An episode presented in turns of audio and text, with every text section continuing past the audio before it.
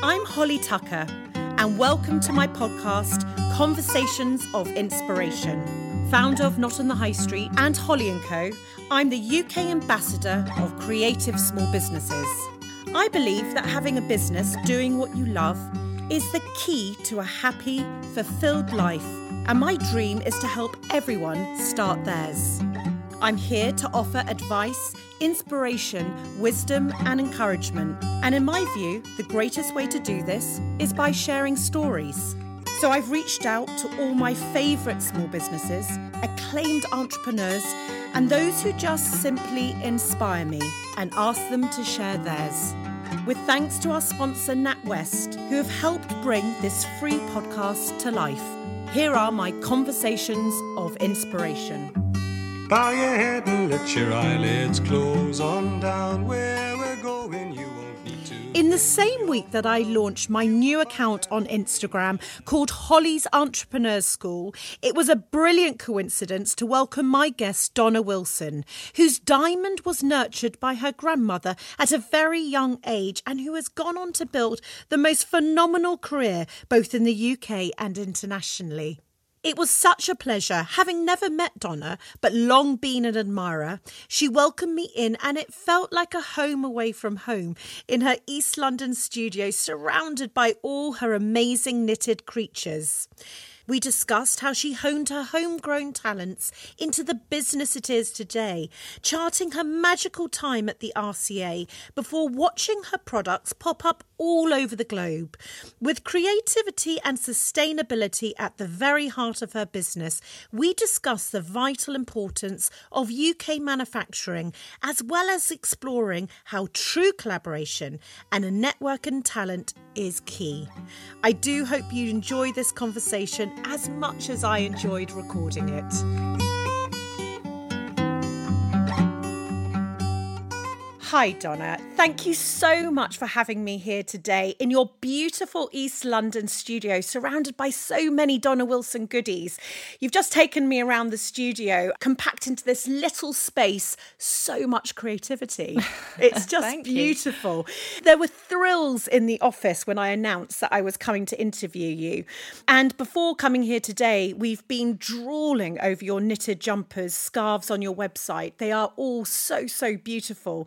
And I can't wait to hear about your story because it is a really inspirational one. So thank you, Donna, for having me here today. Oh, you're welcome.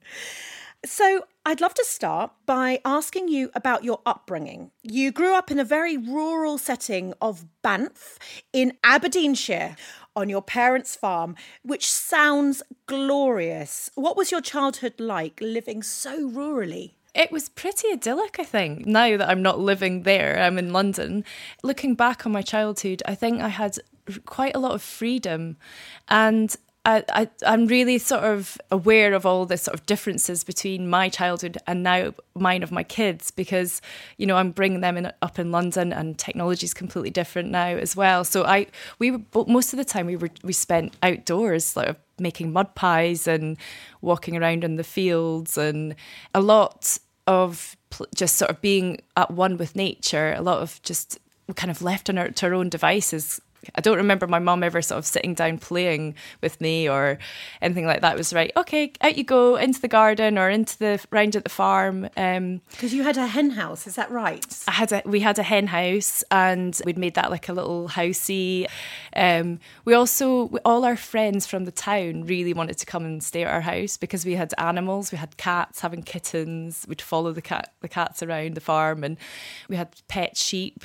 So yeah, my childhood, I think I was just I never remember sort of feeling bored. I feel mm. I feel like we were always just nature kept, nature kept you occupied. Yeah, and we just sort of told to get on with it. It wasn't too much fussing around. yeah, yeah. Which is totally different to the way I am, I think, now. Yeah, all, um, all parents are now, I yeah, suppose. I mean, my kids, I was trying to do something with them last night and it took like five minutes and they were bored, you know. Um, so I, I do try and get them outside as much as I, I can. So, and we live quite near the forest, so I'm like trying to put that little bit of nature into their childhood. But yeah, mine was really about nature um, more Oh, than anything. So beautiful. And is that where your creativity was discovered? I read that you had a wonderful grandmother who taught you some valuable lessons in life from a very young age. Yeah, yeah. So my grandma was, um, she was an infant school teacher, uh, retired by the time you know we were sort of four or five, and we would go to her house quite a lot, and she'd sit us down and teach us how to draw and paint. And I remember really clearly she would she was quite strict. She would say to us, "What? Why have you done blue on top of like this? You know how kids draw sky at the top of a page, and there's nothing underneath, and there's like some." She, why is the why? Look out the window, Donna. The sky goes right down to the ground, and uh, she would just really teach us to look really closely at things. And she'd always have little setups of like a fruit bowl or a vase of flowers, and we'd have to sit and draw. And but we love. I mean, not that she made us do it. We Yeah, just loved loved doing it. it. She was such a great teacher. And then after that, she would take our drawings and she would get them framed, and then she would sell them in these local little art shows and craft shows. So from quite an early age, I remember thinking I can make a bit of money selling my artwork. And I really remember I did a life drawing, and I think that yeah, she got it framed, and I ended up getting like making fifty pounds from it. And I was like, wow, that's not bad for you know a eleven year old kid or whatever. So you must be pretty good, by the way. Your grandma spotted that she had two. You, you did this with your sister as well, Yeah, didn't you? my so she must have spotted. Hang on a second, I've got two people here that I could uh, sell their artwork at the local market. I guess, uh, yeah, I must have been quite good. I think, you know, when you just practice something over and over again, it's like that thousand hour thing. I just love doing it. So any time I was sort of sitting at a table, I'd have a pen in my, my hand and I would be doodling. And it, it wasn't anything, it was just drawing continuously. It was a bit of paper or an envelope or something, I'd be doodling all over it. I just really loved anything creative. So I had craft kits, I had um, a kit to make candles. And at that point, I was my we had a sort of old farmhouse and my room was in the attic.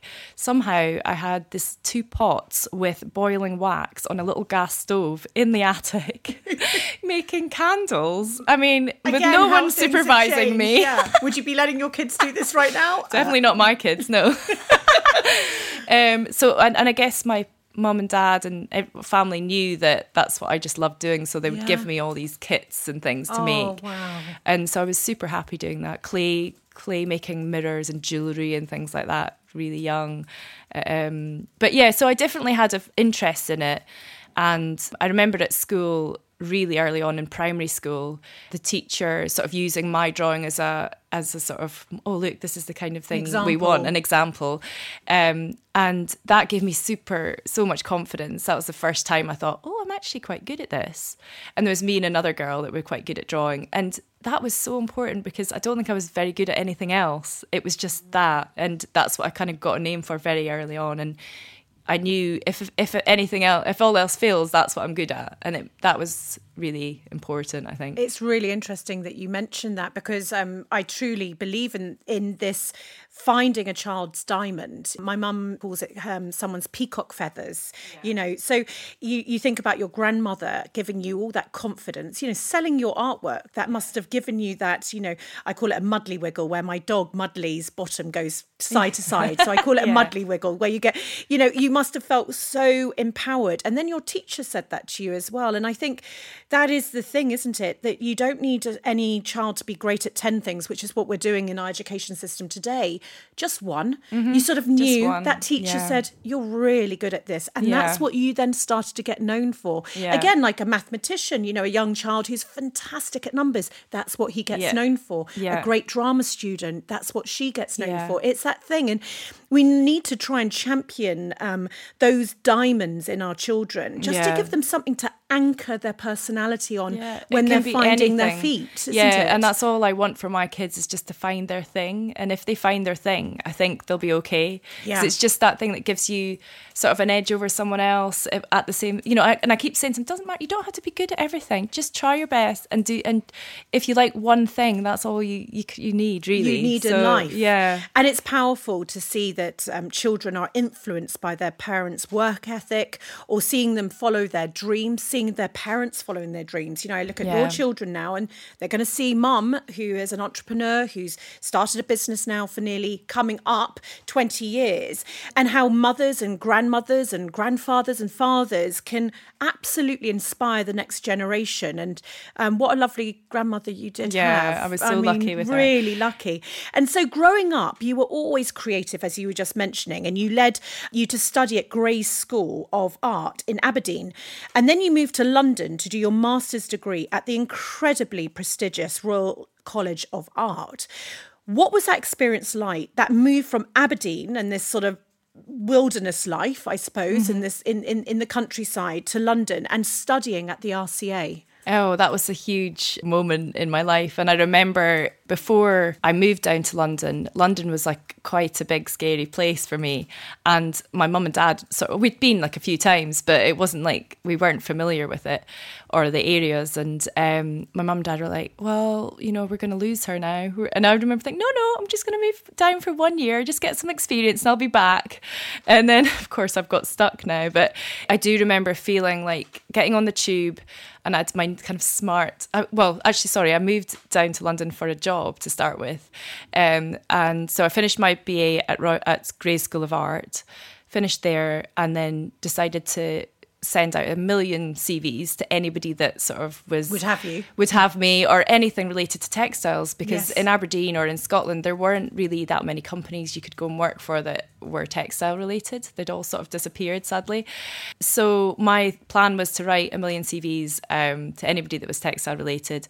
I moved down to London with you know one suitcase and I had my smart clothes that I'd bought for this office job. I got an office job.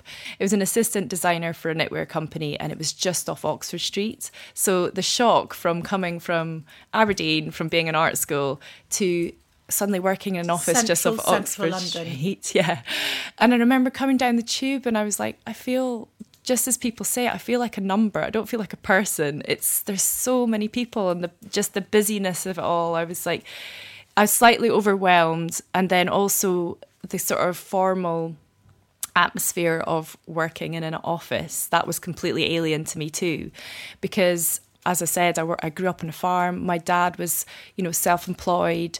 His work was really a lifestyle. It wasn't a job it isn't a job it is it's a lifestyle and that's what i was used to so then i was like nine till five which was great in some ways because i was like oh i've got i, I go home Evening at five and then i can go shopping because i've got money and i was like it was really really great in the beginning. Um, and then I sort of slowly realised that working in office wasn't that kind of environment wasn't really for me, and I wanted to be. I felt like I wasn't being creative enough. So that was when I applied for the Royal College of Art, and thankfully got in second time. And then I started the Royal College of Art with a lot of experience because I had the two years in between. And that was really great for me because I'd had two years working in a job and I knew what it was like. And I knew that actually that's not really what I want to do. I want to be my own boss. I don't Yeah. like being told what to do. Yeah. I kind of want that lifestyle thing, even though I know it's really tough. I know it's really hard. I know I probably won't get paid for the next 10 years properly. It was it wasn't a choice, it was just something I really needed to do. So I went to the Royal College of Art kind of knowing that, not knowing what I'd end up doing, but knowing that in my heart that after I finish there, I want to set up my own company.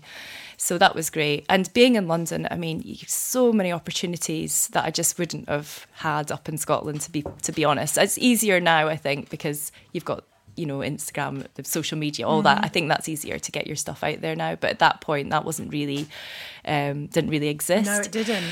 So the opportunities, the networks of people, I went to see shows. I- I was just exposed to sort of so many cultural influences and, And you things. had fantastic tutors as well. Yeah, I had fantastic tutors, and that was that was really really important because I had one person who really believed in me, and she Freddie Robins, her name was, and I mean to be honest, all of them were great, but Freddie particularly just really kind of got me, and it's it's like you meet these people in your life every now and again, and they kind of just get you, and they kind of bring something out of you and empower you as you say because just having if you look up to them you sort of and they kind of they can sort of encourage you you're just like, wow, you know, they, they that, that really means a lot. So it just gave me so much confidence having her kind of her backing and She was encouragement. Um, someone mentioned on our po- podcast, I think it was Wilfred Emmanuel Jones um, from the Black Farmers said, "You meet guardian angels on Yeah. this on this journey in business." so true, And yeah. she was a guardian angel. You know, you meet them at different times, and they're just there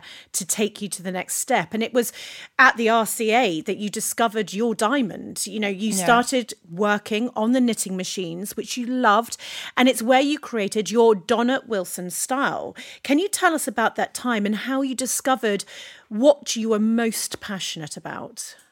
Yeah. Well, being at the RCA was just like a melting pot of influences and things. So you have your colleagues who are all kind of coming from different places, and then you have your tutors, and then they have visiting lecturers. So for me, it was so great having like all these people around that were sort of on the same level creatively. And I started working with a design product student because I really liked the design product department. It seemed really kind of fun and exciting. And we worked on a rug, I remember. We made this it was called Hands On Rug, and it was made out of um, 300 and no 36,000 glove fingers, and we sat in a room and stuffed them all. It took about two weeks to stuff them all with foam, and then we like set them all into polyurethane rubber, and we made this beautiful carpet of fingers, glove fingers, which was totally unsellable.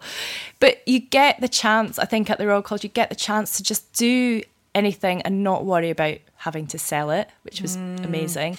Not until later, until you leave. um, but just having like that time to be creative without any kind of boundaries. And if anything, they're just sort of there to push you through those, break those rules, break those boundaries. And I found that just so great for me and especially at that point in my life I was so ready for it and I'd love to go back there again for just for that reason to have the time just have two years to just experiment and really um, develop what you're what you're interested in So you found your your knitting love there. You, you, you Yeah, uh, I was through actu- these this this creative sort of journey that you were going on. Yeah, and I was actually doing mixed media, so I didn't do knit, but I'd sort of taught myself to knit, and I was I was in I was really enjoying the knitting because it would it would allow me to create have the control over the type of fabric I'm making, and I was actually in between first and second year. I started making dolls.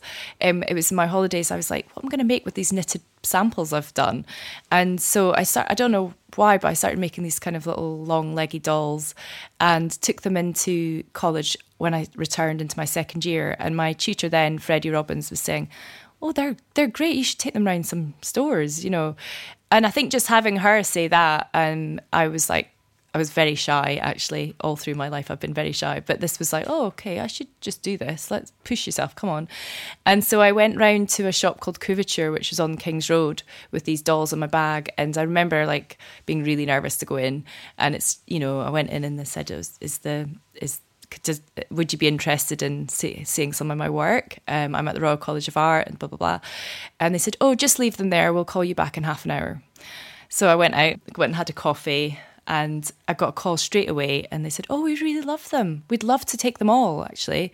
So I started making these long leggy dolls. They were quite minimal. They had two eyes. They had um, they were all completely different. So they're made out of different. I actually used um, skin colored jumpers. So I'd go to charity shops and buy different skin tones of jumpers, cut them up, and then I'd make hair and clothing for them and they could look like people or they could just be kind of mad random ones.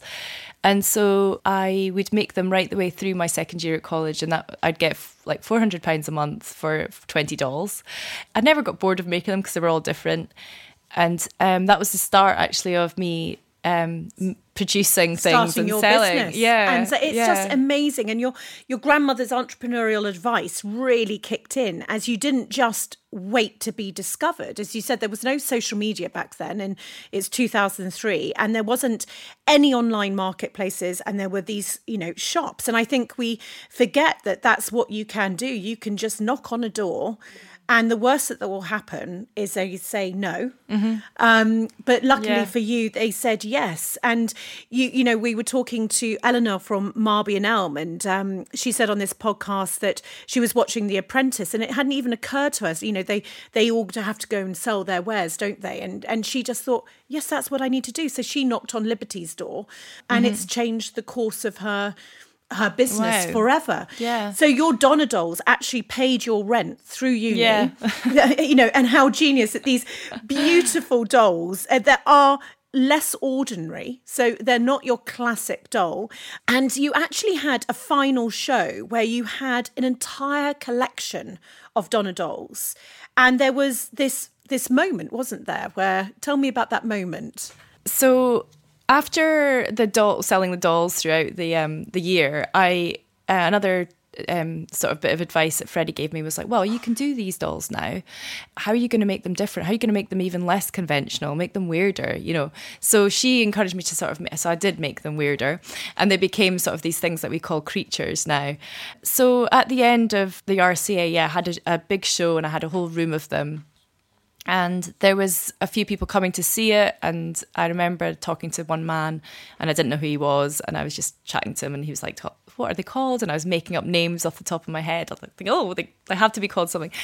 And then he gave me his card at the end and he said yeah i'll take them all. And i was like oh wow. And uh, I looked at his card, and he was he was called Murray Moss, and he was a sort of really influential design guru kind of person. He had a shop in New York on Greene Street, so sent all these dolls over to him, creatures over to him. He put on a show, and then it sort of started the ball rolling. So a lot of people kind of looked to his shop for inspiration, and then they would see them there, and then other shops came to me and said, "Would would I make some for them?" So that's sort of really how it started. Pretty And- good for your final show, huh? Yeah, I mean, I know. Basically, your biggest order at the end, isn't it? You so you had your business, then got the biggest order, and then that set you up for exactly what you knew you were going to do: is set up your own business. But I remember being so unorganized at that point because I didn't know I I had this wall of creatures and some of them I'd sold to people and some of them I was like, oh my god, what do I do afterwards? And I was like trying to remember what who I'd taken money from and if it, oh, it was just such a mess. So it was like really in in at the deep in, end. in the deep end. So Yeah. you graduated and you started your business. Tell me just, you know, what it was like getting, I suppose what I'm alluding to is those sort of processes or or, or, or some framework for your magical creatures. Um, well, I feel like because of my dad's, as I said, my dad's a farmer and my mum helps with all that sort of running of the company. I think I saw them sort of doing vaguely what I was try- trying to do. Um, so They had I, cows, you had creatures. well, yeah, sort of, yeah. There's no difference, really, is there? no difference. Um, and I do remember one lesson, one funny thing he said to me was like, Donna, remember, just remember, make sure you're charging more money than it costs you to make it. And it sounds so obvious, but I had looked at this tea cozy I was making, and it was loads and loads of pom poms on it. And I worked out time and yarn costs, and I was making minus fifteen pounds every time I sold one. So I was like, okay, I'll cut that one out of the range. Um, so there was lots of lessons like that, and lots of mistakes. Nothing like ridiculously major that would bankrupt me or something like that. But it was there was just a lot of like quick learning. I didn't do any sort of business course or anything. I think I just I kind of got it and I'm quite I'm grateful that I've got that kind of brain that I can switch from the business side to the creative side.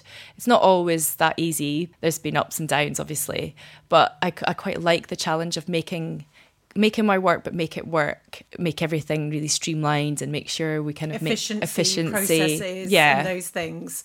Yeah, making Yeah. a business out of your creativity, which sometimes you know people I um, that I speak to find it very difficult. That you know they'll say they feel so creative that they couldn't possibly really run a business. You know, and and I always try and very much encourage them that actually if the passion is to make a living doing what you love then it's just that side of the brain hasn't been worked as much as your creative side Yeah. so just give it a shot you Yeah, know work that try it. muscle and as you said make mistakes Mm-hmm. move on keep going don't try and make not make the big ones um, but you know that actually Yeah. we all have it within us Yeah. to do this Yeah, and I think like if as you say if your passion is to make it a viable business, you have to make that side work. So you have to just get on with it and try it and make mistakes. But put yourself in that position because if you always say, "Oh, I'm not good at that," you're never going to get good at it, are you? So, and I quite like being in control of the whole side of it. I, I wouldn't, I don't think I'd work well with a business partner.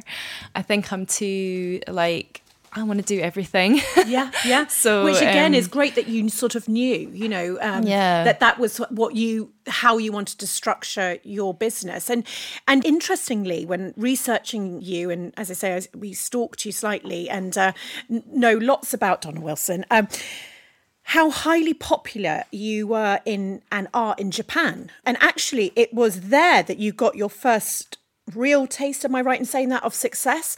What do you think it was that they loved about your products? And would you recommend to other small businesses selling internationally? Because actually, your first big order was in New York, you know, Yeah. right from the off. Yeah, yeah. Tell me about that. Yeah, um, I met a couple actually at the same show, I think, as the one I was talking to about before, um, who then invited me over to do a show in Japan. And I just, this was amazing for me because that was, I'd always wanted to go to Japan. And they weren't paying for any of it, but I was like, it doesn't matter. I'm going to go anyway. I'm going to pay for my own ticket. And I actually got my mum and my auntie to come over too with suitcases full of these creatures and trees and blankets and things as well. And I remember because they were flying from Scotland and I was flying from London and we met and I was like, this is so surreal. um, and so, yeah, the, the success in Japan, I think I I remember the show we put on, and it was so fantastic. It was so different from anything here. Um, they really helped me sort of set it all up, and had this kind of massive empty space to fill with these kind of knitted trees and creatures hanging from the ceiling. And then I went back after that trip, and they said they did say to me, "Oh, don't, Donna, your work's very expensive for for Japan. You know, I don't think you're going to sell very much." And then suddenly we got a fax through fax machines at that time uh, of like orders for hundreds of creatures, and they were it was like twenty of Rudy Raccoon and fifty of Cyril Squirrel and hundred of these co- coaster things that I was making and. And suddenly I was like, and they, they phoned me like, is this okay? And I was like, yeah, yeah, sure, no problem. Mum, um, how, how am I going to do this? and so I was like, oh my God, I've got to quickly um, work out how to get this production um, a bit more professional rather than me just knitting on the machine with my arm back and forth. So, yeah, was selling internationally is. It was so sort of important for my business. So not only Japan, as you say, uh, the US, because I think in the UK it's probably not the right market for everything. And also you, when you open up to like a wider market then there's just so much more opportunities and more money. And there are people that if you uh, it's just finding that niche i think it's the secret isn't it? So I sort of think that all work can sell if it's in the right place, if it's presented in the right place, in the right context. So it's the, the sort of secret is finding that place where your work is with other people similar or a little bit different, but so that you can sort of stand out. We do two trade shows a year. We do one in New York called New York Gift Fair, and we do Maison et Objet in Paris. So we, we're open to sort of that whole European market as well. We'd never have survived if we were just sort of UK only. And it's so interesting because I think that the and we're going to talk about the British High Street that then adopted you into it and, and loved what you did. But as you're saying, without that international love, you probably wouldn't be here today. And I think people like anything that they're taking on, you know, international is scary. But ultimately, what you're saying is, you know, we're a planet of human beings. You found those Donna fans in Japan, the Donna fans in America, the Donna fans in Europe, and you're just giving them Donna, who happens to be based in the UK. Now, with social media and the internet and all of these things, which you didn't have, by the way, at the time, it makes it a lot easier. Is is it a barrier, or do you just think it's a barrier in our minds as small businesses? You know, this international Oh. I've, I've never really found it a barrier. so this Um, is just so no. empowering. You saying that, you know, so from a creative, creating creatures that could be called niche. You Yeah. have found that actually trading across the globe, which you know at the RCA, you know people might have said, "Oh, Donna, she's so creative." You know, no, uh, you're you're you're selling across the globe, and you don't you didn't even look at it that way. No, no, I've never looked at it that way. And I think my sort of mission was to try and find places that these this this product that I'd created would sell. So I kind of went about it in that way rather than thinking like where would I like to sell you know, yeah. maybe that's the way yeah. I, I sort of went about it. Quite a way that actually feels less um, scary, maybe. Yeah, yeah. You know, so you just totally. it just became a natural progression. Then you started stocking the renowned design shops such as um, SCP, and the high street came calling. Heal's and John Lewis approached you to stock them, which must have been a real moment for you. And I know so many businesses who would have love to stock you know shops with that sort of size and those sort of order quantities so early on in their business. What were your feelings around stocking such big businesses? And was it exciting? Were you nervous? You know were you protective over your brand? I do remember when I got called into John Lewis and the buyer there, she was called Denise Phillips. I think she was brilliant. She was so supportive. But she she was really conscious of how much can you produce? Is this going to be way too much for you? But I'm the kind of person that will say yes to everything and then worry about the rest later. So I was like, yeah, no, that's fine. You know, we'll find a way. We'll find a way. Trying to be super confident to her, and then getting home going right. We've got to work we, this we've out. Got to work this one out. Yeah. yeah. And what sort of order quantities were um, they at the well, beginning? for so I designed this cushion which had an owl on it. It was quite kind of graphic and Scandinavian feeling. And I think it was just before all that whole Scandinavian thing came out. And there was a fox cushion. So those two were kind of our big sellers. And they would, John Lewis would buy maybe, I think it was orders of like, say, 50s or 100s every kind of few weeks. So it really like upped our production. And I was really lucky because I found a knitwear company in Scotland that was a husband and wife team, and they were brilliant because in the early days I couldn't do high minimums. I could only do sort of 50 was a push to sell of something, of one thing. But they took a chance on me and they were like they could see there was potential, I think. So he didn't mind about that. So I'd been working with them for a while anyway. So when I came to him with an order of, you know, 500 cushions, he was loving it. Yeah. and I was loving it too because I was like, well, that's great. I'm giving them, you know, that's what work. they're set up to do, give them work. Yeah. So, and for us, it meant that suddenly I was a bit overwhelmed um, with how much I had to do. And I got a phone call from someone uh, about a job, and I was like, oh, she said, oh, um, I'm looking for a job. Come down from Scotland. I'm I'm living in Brighton or something. I was like, oh well actually yeah i do have quite a lot of stuff to get through. Maybe you could come for like a couple of months. And then in the end she stayed for four years because i was like don't go louise. She was so good. And so um, she grew with you. yeah she grew Well, what a year it's been for our podcast. I've now recorded well over 50 episodes and taken the podcast on the road for the first time, welcoming Thomasina Miers, Levi Roots, and Mark Constantine so far.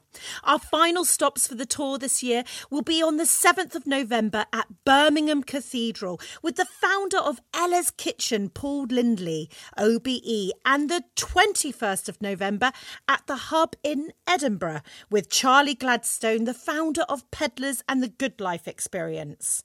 Both evenings will include wonderful entertainment, magical Holly & Co details, a fantastic opportunity to shop small businesses, drink a delicious tipple or two, mingle with like minded people, make new friends, and I will ensure you'll be thoroughly and utterly inspired. I believe that one conversation has the ability to change the course of your life forever, and I want it to be mine. So don't delay. Get your tickets to Conversations of Inspiration, the podcast live in partnership with NatWest and the Royal Bank of Scotland. These are the last live episodes for this year, so make sure you don't miss out. Head to holly.co to get yours today. Every week, there's an opportunity to have your very own ad break on this podcast, and it's all thanks to our partner, NatWest. NatWest's mission is to empower entrepreneurs, and so they're offering their very own ad break on this very podcast to any small business listening to help promote themselves for free. For your chance to win this incredible opportunity worth thousands and thousands of pounds. Take that leap of faith and send in your small business advert to independent ad break at holly.co or find out more information on our website. This week's winner of our NatWest Independent Ad Break is Bampton House. Over to you. Hi, I'm Holly and I'm the founder of Bampton House, my 100% natural skincare and candle brand. As a beautician by trade, me and my team all suffered from skin problems like eczema, and it was just an accepted, even expected part of the job.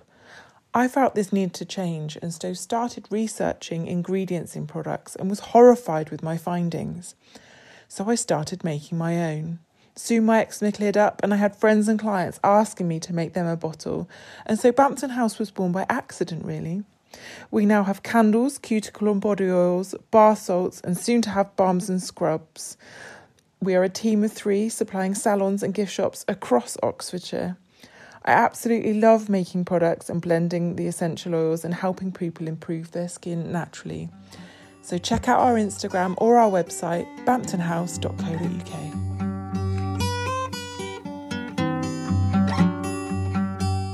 You'd like to take NatWest up on their generosity and be listened to by thousands of people, take that leap of faith and send in your small business advert to independent ad breaks at holly.co.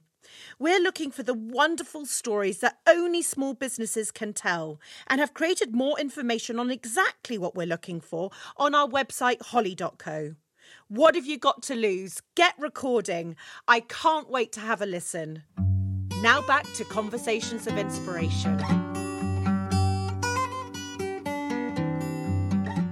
This whole thing is so interesting. I'd love to talk to you about it, about the manufacturing side and the network of talented craftspeople and this model that is, you know, so special and clever. You know, one of my biggest passions is supporting craftsmanship, preserving our skills, supporting local makers. And your business is based on this. And going back to your roots, as you said, you grew up in rural Scotland, where places like the Shetland Isles or Orkney and the Fair Isles are renowned for their beautiful craftsmanship and their incredible skills in knitting that have been passed from generation to generation. And we're all aware of the Fair Isle knitted jumper and you have makers and manufacturers for you there.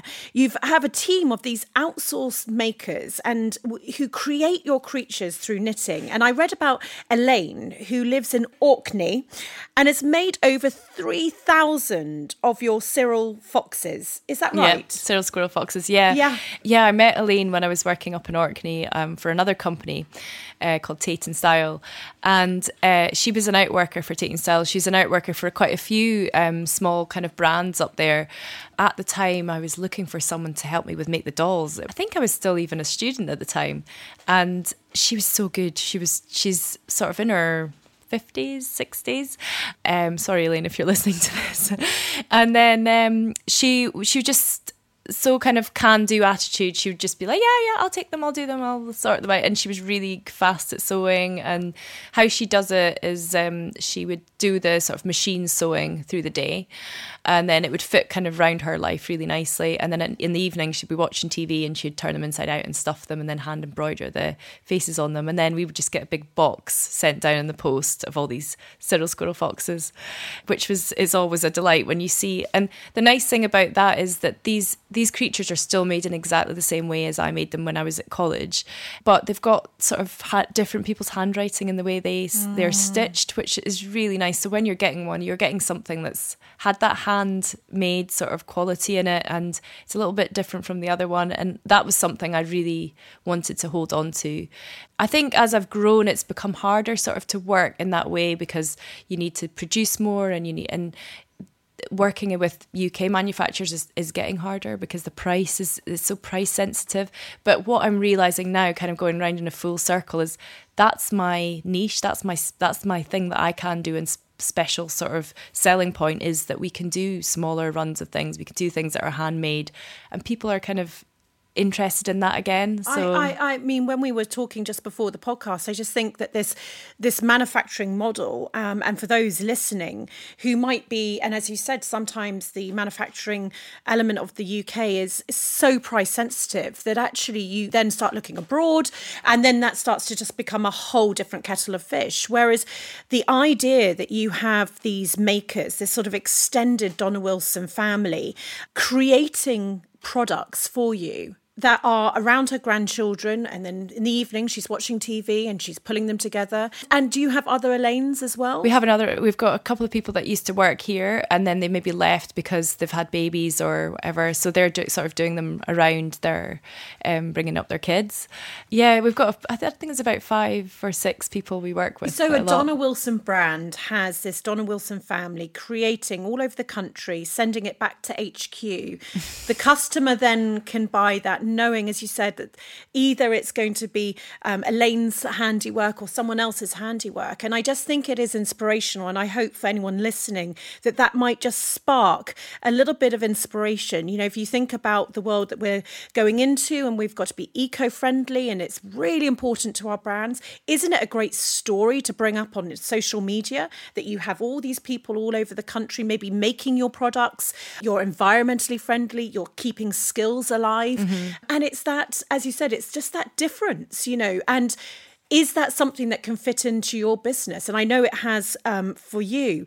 And thinking about it before, you didn't do it for this very reason, but it's so sustainable, isn't it, in terms of your footprint on the world? You make these handmade small batches um, made by quality local materials, local crafters, and in a way, their little touch makes it even more of an heirloom, doesn't mm-hmm, it? Yeah. Do you think that this is going to be part of your future? As you said, do you think you now, after considering, you must have considered, okay, do I need to take it all up a notch? Or... Yeah, I had a, a, few years of of kind of trying that out, and um, and what happened? Well, it was really interesting because in the beginning, I this was you know I was all about you know as you say keeping those skills alive, and um, I really wanted to work with you know manufacturers that I kind of knew and made that relationship with and it was it's never been about just producing stuff.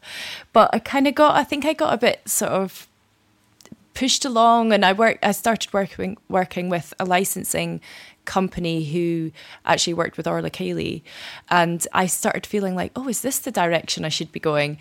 And I think it was it was really like I'm always oh try something once you know you got to try it. But I guess what I've learned from that experience is it doesn't really work for me. I think the joy in what I do is is doing things that are made by hand and that have that really special touch. It's not about just trying to get figures and scale and sort of scaling up like making lots of things in different countries that you never sort of touch. It's about the whole process of making and um, the control the, of it, the control of it, and and feeling like we're sort of feeding into something that's good for our country and good for our community, and that's all part of it for me. So I guess what I've learned is that because I think everyone asks you, what's your next five year plan? And so you kind of have, think you should have an answer and it should be, I've got to get bigger. I've got to. And now I've learned maybe that's not my, I don't want to get bigger anymore. I actually want to just sustain this, this the way we are. But obviously, improve and learn and keep the creativity going because I think I'd also forgotten about the creativity and how important that part was. And it happens, right? You yeah. know, when you scale a business and and it becomes bigger and opportunities knock on your door and you as you said, I think it's so right and we should listen to what you just said, you know, try it once, you know, see if it works for you. Don't worry about what everyone else thinks, you know, yeah. does it work for your business? And you did. You yeah. you opened that door, you went and tried it, it didn't work for you. But it's this idea that actually the the scale is is what we need to go after. Um, yeah. And that somehow. And you also think scale equals money, and it doesn't. It's there's so many more overheads and so many more problems with scale. So maybe it's okay to be a small company. And I and I quite I really enjoy the size you're at. You know, we've got I think it's eight people here in the studio, um, a really nice sort of team. And I recognise that you know with scale that that would probably all have to change, and maybe that's not what I want anymore. Yeah, well, You you're you're you're, well. you're doing what you love, and you're you've built a good life company where you're balancing profits and happiness, and Yeah. and that's not to the detriment of being a successful business. It's just the no, fact and you and that's important to mention. You do need to make a profit, otherwise mm. you're not going to be here. So that side, you have to pay really close attention to it. And I think when you get bigger, it's harder to pay attention to that as well. So as we all tell know. yes, as we very much know. And I'd love to know what, in terms of these opportunities, have knocked on the Donna Wilson door, the the knitted door, I can imagine. And, and I'd love to know which projects have you been most proud of, or do you have like a favourite product that you've made? Oh, um, favorite product that I've made. Well, a recent highlight was uh, last. I think it was this time last year we were asked to do a whole kind of Christmas display window for Hermes in Paris.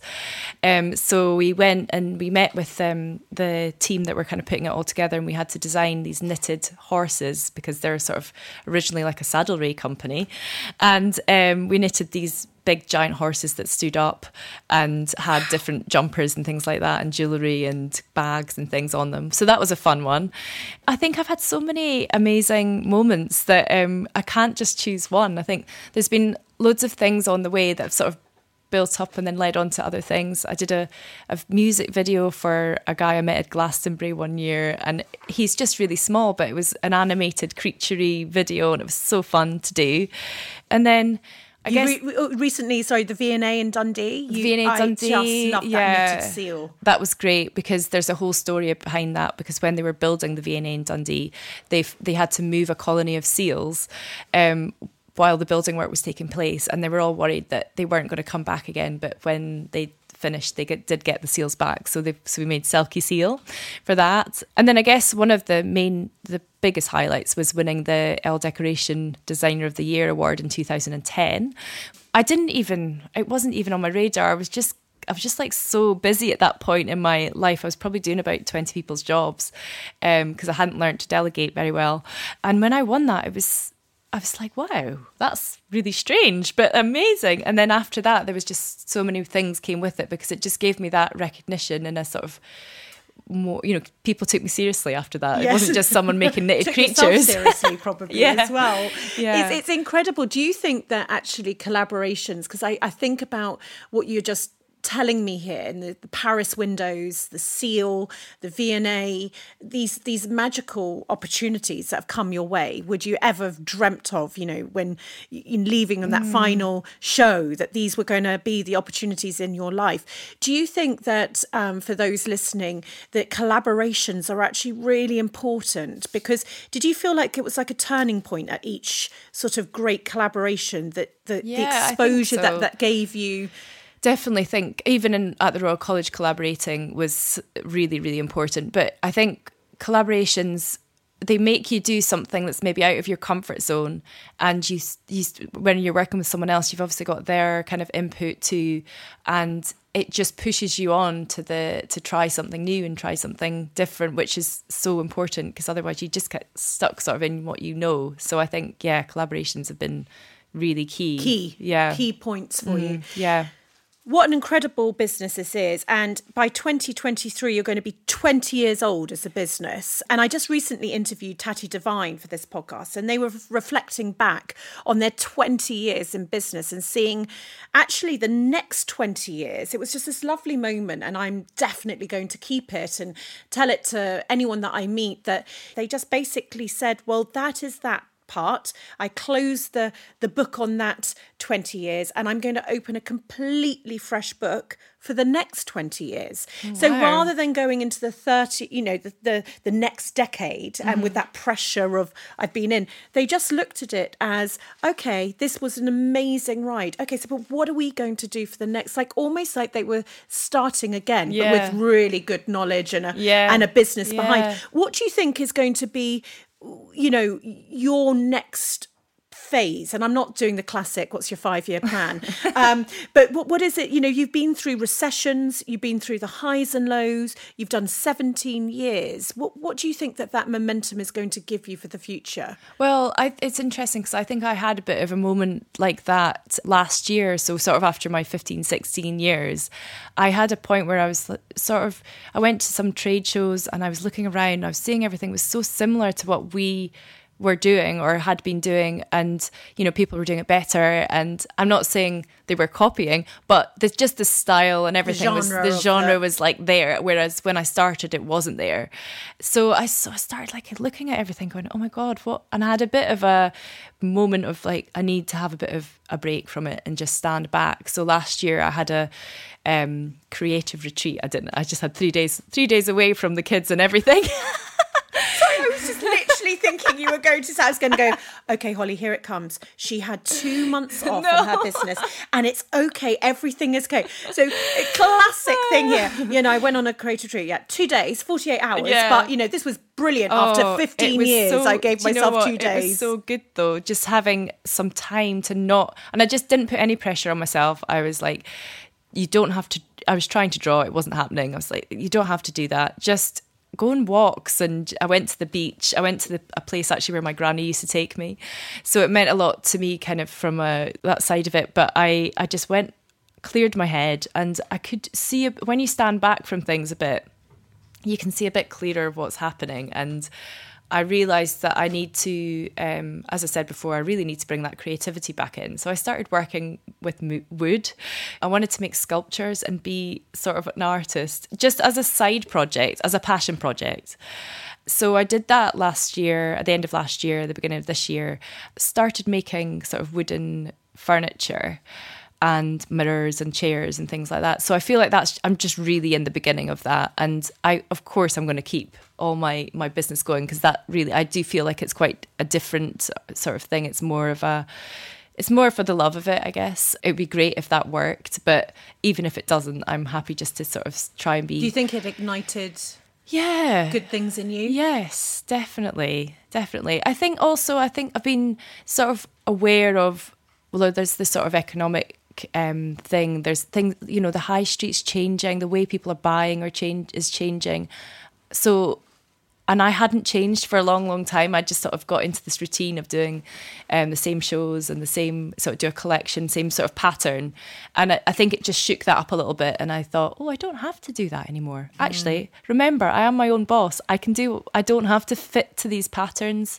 Such a good point. Want to, because yeah. it's. I always say we are our own worst bosses, you know, because we suddenly start doing the nine to fives and apologizing, you know, for being a bit late, even though you've been working for four hours that morning. And do you know what I mean? And, and totally, you, you, start yeah. to go, I'm just going away for two days and don't worry. But actually, it's a creative retreat to keep the business going yeah. and all these sort of things. And you are your own boss. Yeah. And actually, this point of breaking the mold, yeah. you know, saying, right, actually, I'm getting into a bit of a comfort zone here. Yeah. And actually, was that me 10 years ago no it wasn't. So how do i keep it going? And i also think you know you've got a strong brand because your pieces are instantly recognizable.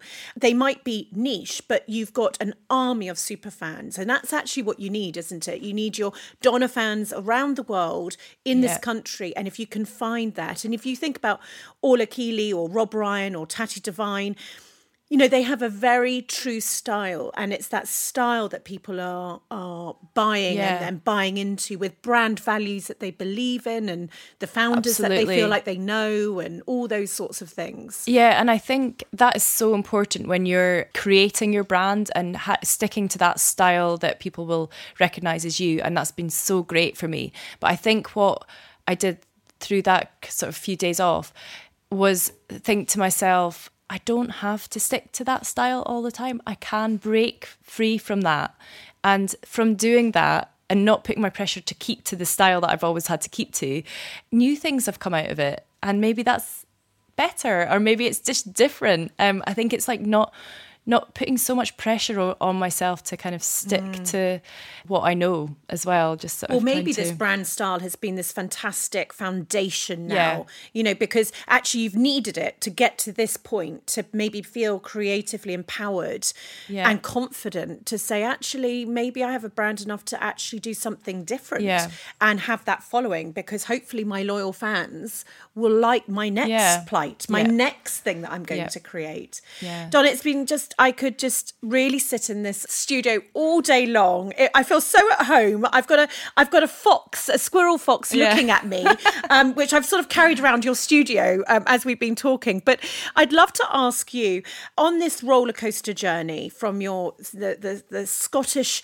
windswept beach that you were walking on with your grandmother to today, um, what has been one of your greatest lows while ri- running this business? I was trying to think of like a, a really bad thing that had happened. And I guess like everything you I've, I'm quite a positive person and I never really dwell on anything or try not to dwell on any bad things too much. However, I do remember uh, 2011 so it was the year after I won the award I had a sort of burnout complete burnout and I had I had sort of panic attacks and a huge amount of anxiety and everything was going so well so I couldn't even understand why and I realized now it was because I was just so exhausted and I was doing about 20 people's jobs. And I think it's so important to just look after yourself mentally. So I went to the doctor and they said, Well, what do you want us to do? You know, you're not depressed, you're just, you know, having a sort of burnout moment. And so I got um, CBT, cognitive behavioral therapy, and that was so great for me. And I think it's really helped me deal with sort of stress and pressure since then. So I think that was a low because um, it's it's not a low in some ways because it's taught me so much on how to deal with stress and anxiety and just basic like what you know life skills in a way. I do remember that uh, even when I was going through that process, I think it was six weeks. I had to go to this counsellor once a week, and there was one week I just couldn't go because I was so busy. And he phoned up and he was like, "Donna, why are you not coming to the counselling session? You know, it's really important." I was like, had the phone on one shoulder like this, and I was like sewing things or cutting things madly. I was like, "I just don't have time." And he's like, "What are you doing? I can hear you doing something." In the background, I was like, "Yeah, I can't stop. I've got to." He's like, "Just stop for like five minutes."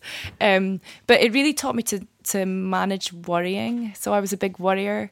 And um, one thing he said was like, don't worry about the past because that's all happened now. There's no point in spending energy worrying about the past. Don't worry about the future because that hasn't even happened. And I was always worrying about what if this happens? What if this doesn't carry on? What if someone leaves or what? So I was always worrying about what was going to happen in the future and it hadn't even happened. Just think about here and now. And that, that lesson alone has really helped me. Gosh. Yes, here and now. Here and now, live for the moment. Live for the moment. I am living for the moment, talking with you. And conversely, your greatest high, if you had to greatest pick one. high. Um, oh wow. Um, I think it would be the Elle Deco Awards in 2010 because it led to so many interesting things. Well, I actually I think I, before that happened, I got um, an article in the New York Times, and that was amazing because I met this journalist and didn't really know who she was. Of course, I've heard of the New York, New York Times. I was like, why are they wanting to talk to me? This, is, you know, I think it was about 2009.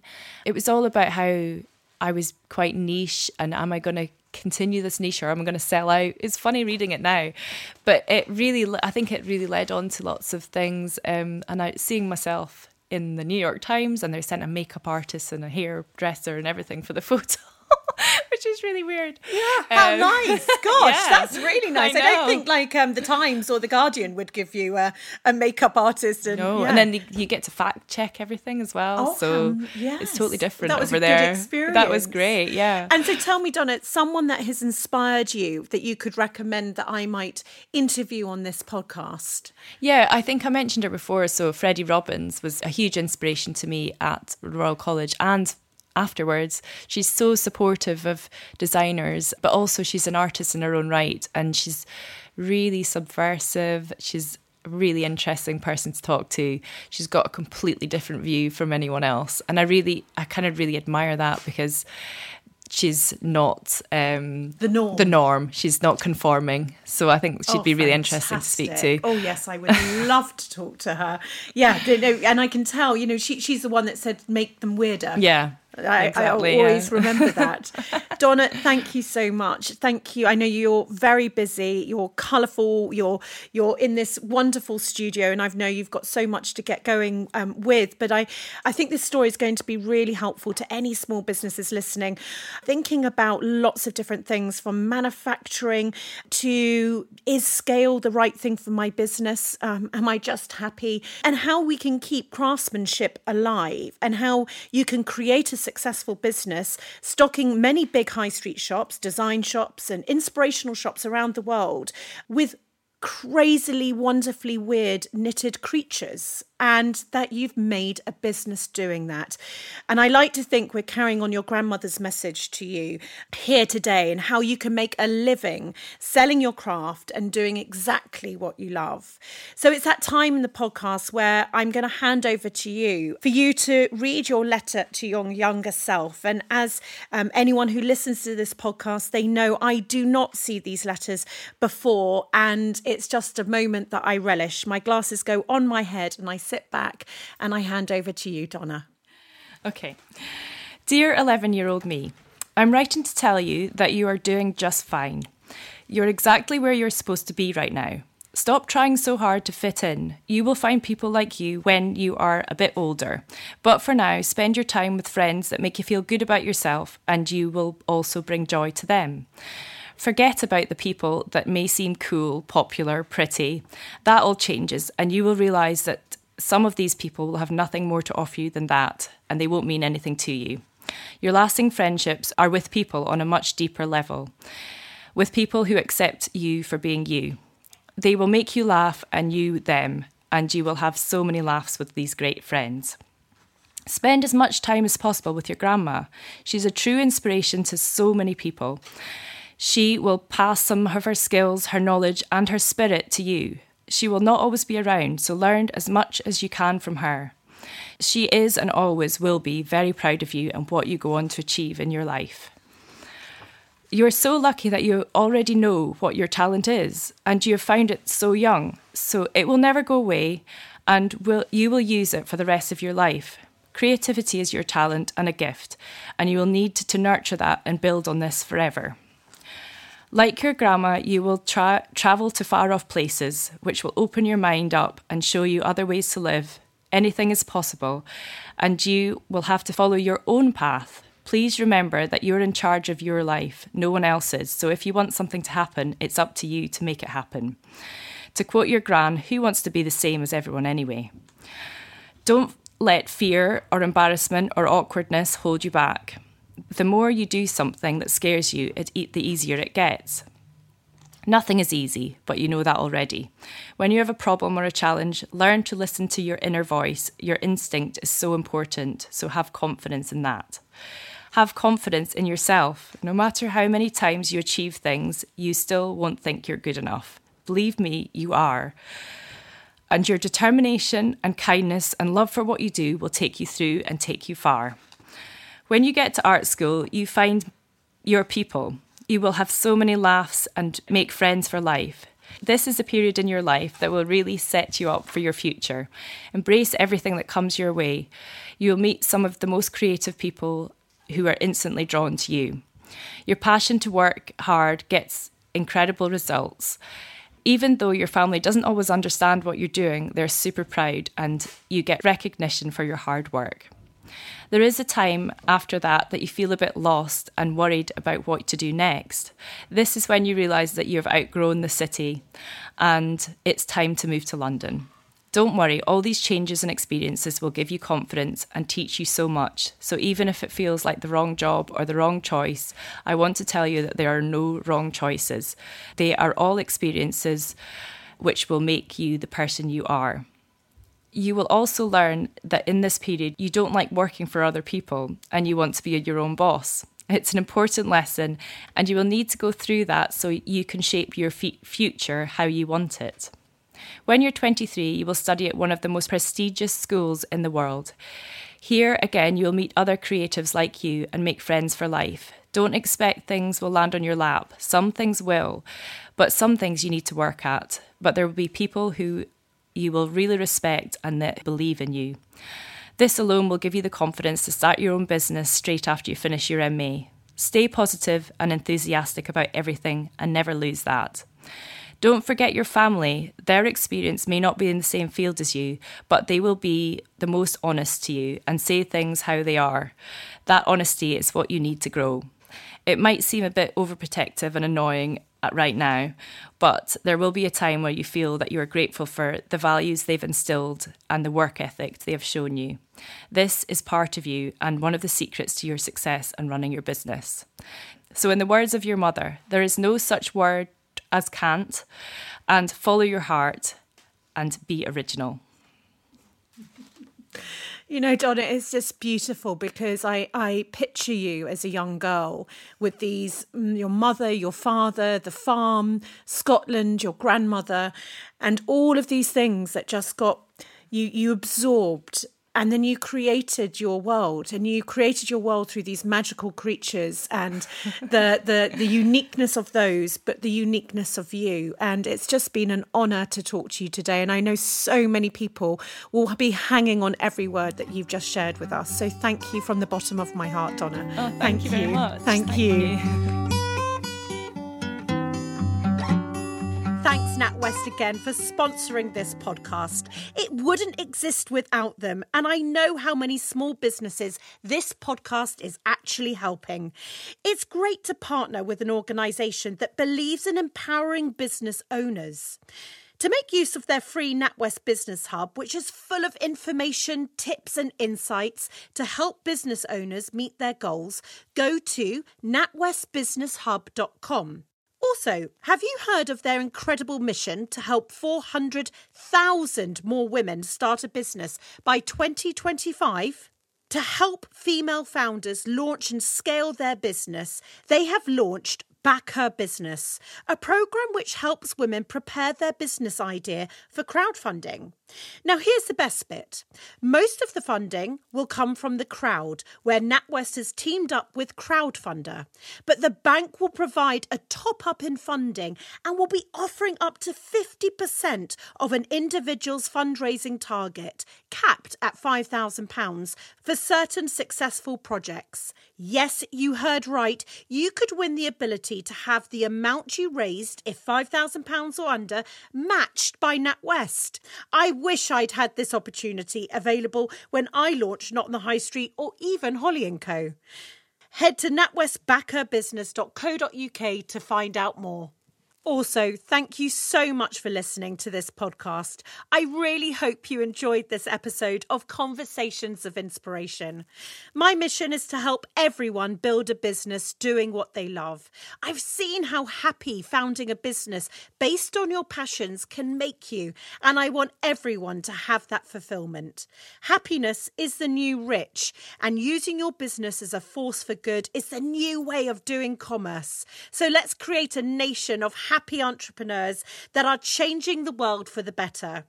Can I ask you a question? Might you help me on this mission? If you like what you've listened to, would you rate, review, and subscribe on iTunes, Spotify, or your favourite podcast provider?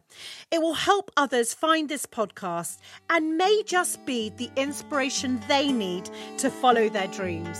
Thanks so much.